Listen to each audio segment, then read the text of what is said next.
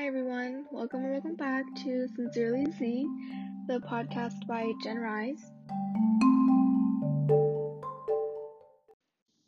By now, no matter where you guys are listening from, I think we've all heard or been touched by the Black Lives Matter movement. I know for me, it's been a lot in the news and the media, and especially social media. And social media has been a great way to spreading all information, spreading the movement, and just gaining awareness.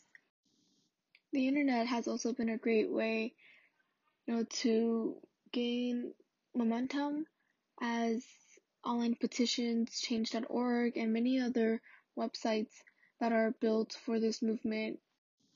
Along with all these great ways to help and contribute to this movement, educating yourself and learning about the history and the past is also a great way to contribute to this, and just basically educating yourself is a great way.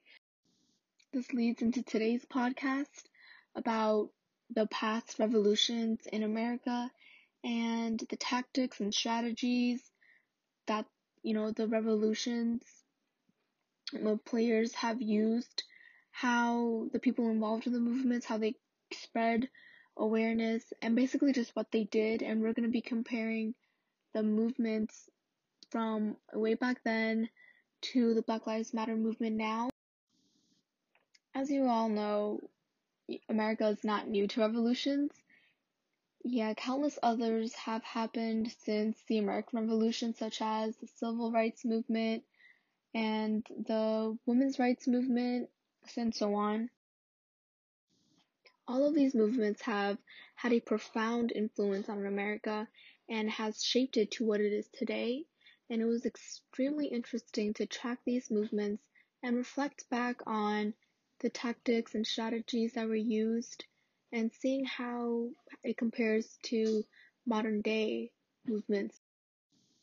So I picked out two movements from before the nineteen forties-ish, and I picked the Black Lives Matter movement right now to compare it to. The first two historical movements I chose were the Black Rights Movement and during the Jim Crow laws, and the second one was the Women's Rights Movement. Instead of telling about all the marches and all the protests that happened in these movements, I thought it would just be more helpful if I picked out a few key events that shaped the movement and some turning points. And we can focus on those and the strategies and tactics that was used, which we can compare to the modern movements that have happened. Also, because, you know, these movements have happened the past historical movements have happened before the internet, there's going to be a lot of differences too in how movements from before and now have progressed, and how the, these movements have been using social media, obviously, to spread awareness that the past movements weren't able to do before. First off, let's go back to the Black Rights Movement and talk about some key events there. So just as a refresher, the Black Rights Movement stemmed from the Jim Crow era. So the Jim Crow era was a time after those blacks were, the black slaves were liberated, and but they still were really oppressed because the South made these laws, the Jim Crow laws, that really oppressed them. For example, you know, they had to pass these liter- literacy tests that were designed specifically to make it unpassable for the blacks. And so essentially they weren't allowed to vote because of these unpassable tests. And um, interracial marriage was not allowed. Just the famous separate but equal law, they basically had no rights, and they were extremely segregated. Let's start off with the first key point of the Black Rights Movement, and this might be the most famous one And it's also deemed as the start of, you would say, the Black Rights Movement.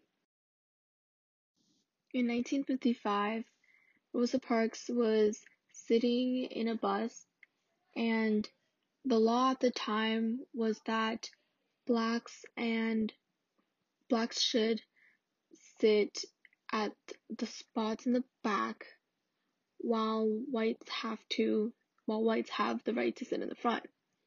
So when a white man got onto the bus, he couldn't find a seat in the front, and it was the law for the black passengers to get up from their seat and go to the back for the white man to sit.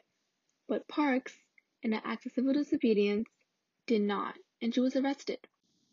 Just for those that the term is new, civil disobedience is when someone purposely defies a law as a form of peaceful protest to show their stance on something.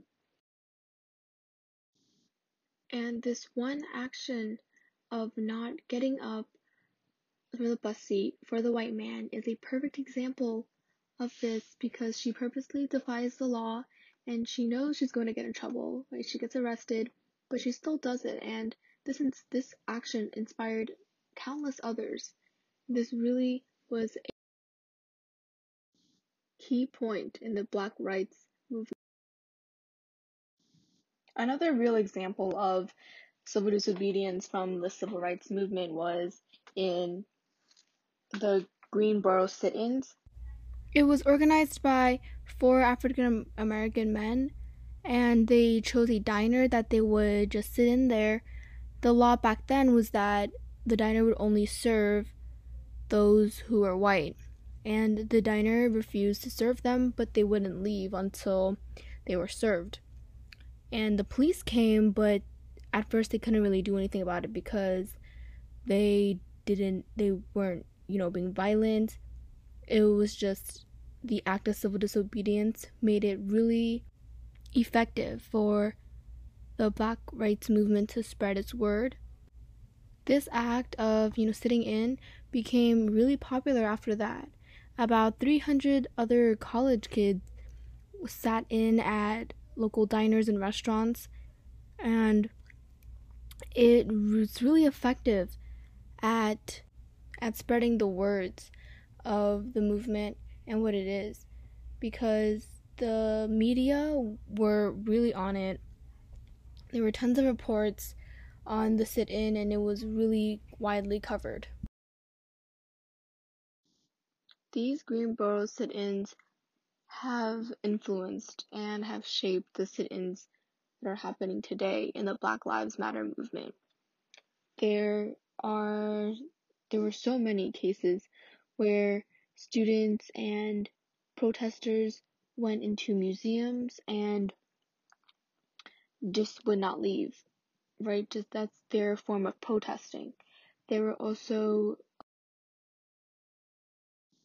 a lot of organized sit-ins in front of mayor's offices and people in government positions who have the power to, you know, arrest those who are guilty of killing an innocent person. And just by sitting outside gains a lot of media coverage and spreads a lot of awareness. Also shows the officials that, you know, the public is serious about this issue, and they will stay there and persist as long as they can until these innocent people that have died are brought to justice. I think the correct term for this is picketing. This form of protest was widely used during the women's rights movement as well. Probably one of the most well-known instances of picketing during the women's rights movement was in the year of nineteen seventeen. This was during President Woodrow Wilson's pres- presidency. There was the talk of adding an amendment that would give women the right to vote. So beginning around January tenth, women with signs silently protested outside the White House. They just stood there And basically, they wanted to show their insistence, showing up every day, and over hundreds of women joined them from January to about November. A lot of them were arrested and charged with, quote, obstructing sidewalk traffic. And according to the Library of Congress, of those arrested, about ninety-seven of them went to jail. And it, not even considering how crazy this is, this did gain a lot of media coverage and spread a lot of awareness. So picketing was used as a way to show these women's persistence and pressure President Woodrow Wilson into signing in the amendment for women's suffrage. Moving on, I wanted to talk about another form of protest and another strategy that was widely known throughout the Black Rights Movement, and this was boycotting.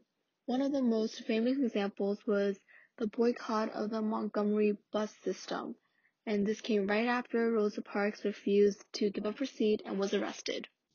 So this boycott happened from December fifth, nineteen ninety-five to December twentieth, nineteen fifty-six.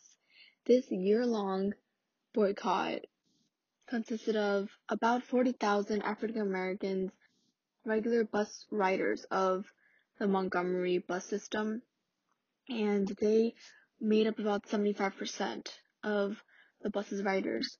So for the whole year, they didn't use the bus. They boycotted it, and some of them carpooled or walked to work, and this went on for a whole year.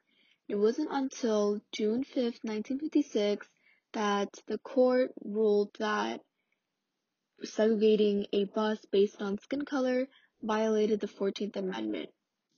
And just to clarify, the fourteenth Amendment was added in eighteen sixty-eight, and it says that no matter the skin, color, or race, everyone has equal rights under the law. And this really goes to show how effective this boycott was. And boycotts are still happening now in the B L M. A recent example that occurred a few days ago was in Cambridge. A Whole Foods there sent home employees for wearing a Black Lives Matter mask, and the company's policy was that they can't wear any masks or clothes with words on them. So after the public found out that Whole Foods would send, was sending employees home for this, they gathered in front of Whole Foods since June twenty-fifth, and they just held signs about the movement, and when A, when someone would come into the store, they would try to persuade them not to go in and spread awareness about why they were protesting. And this was really effective because a lot of the customers didn't know, and once they found out, they chose to shop somewhere else. One of the organizers of this boycott said something really interesting and just really stuck with me. According to Boston Globe, this organizer said, quote, "There should be no place safe for racism. And the only way that happens is if they say it out loud and stop hiding behind neutrality." And this goes for a lot of businesses and chain restaurants out there where they've sent employees home for having the Black Lives Matter word phrase on their mask or on their shirt. And a lot of customers, regular customers, have stopped going there and boycotting their business to show their stance and show their support to the B L M. Lastly, I wanted to talk about how the media has been a great way and strategy for these movements to gain momentum and gain awareness. Obviously, since the Black Civil Rights Movement and the Women's Rights Movement, the media has had a probably different role Um, compared to now because of social media. But essentially, I think the role of the media and the news are the same, because when they report these sit-ins, these marches and protests, it cause, it really spreads awareness. And, you know, just the, the word of mouth and people, you know, just hearing about it, and they realized, hey, there's like a march tomorrow, and then they go, I think it's essentially the same from about eight years ago versus now. But obviously, you know, after the invention of the internet and social media, it has really broadened the way people can protest and pe- how people can support. And it doesn't necessarily have to be physical like before. For example, there's so many platforms on uh, like websites that you can sign petitions and you can email or call officials to get those who wrongly killed locked up. Additionally, there's so many ways people can donate now. And even if you're running a bit short on money, there's ways you can support the movement without, uh, you know, spending too much out of pocket. Like, there's YouTube videos that have ads that go towards uh, B L M organizations. Also, when you buy your regular stuff at the store, you know, what, like, go support Black-owned businesses and buy from there instead and support them. Also, with the rise of social media, there's social media influencers, and these figures from YouTube and Instagram and Twitter have these huge platforms that they have been using, a lot of them, that can spread awareness. They can, you know, link in their story the resources where they can go to to support the movement, how they can support the movement, um, where to, like, su- where to donate, where to sign petitions. This is all really connecting because of internet and social media now. Lastly, I just wanted to end it off with saying that from the Black Civil Rights Movement since the Jim Crow law era to now, during the B L M, there's still so much racism and hatred towards the African American community that's still killing innocent African Americans to this day. And after the trends die over, and after the media doesn't report on it that much, I think we still all need to remember what happened and the tragic countless deaths that have happened at the hands of racism and hatred. There's still a lot left to do, but revolutions don't happen overnight. But small steps such as educating yourself and just not being ignorant, acknowledging that there's a problem, is a great first step.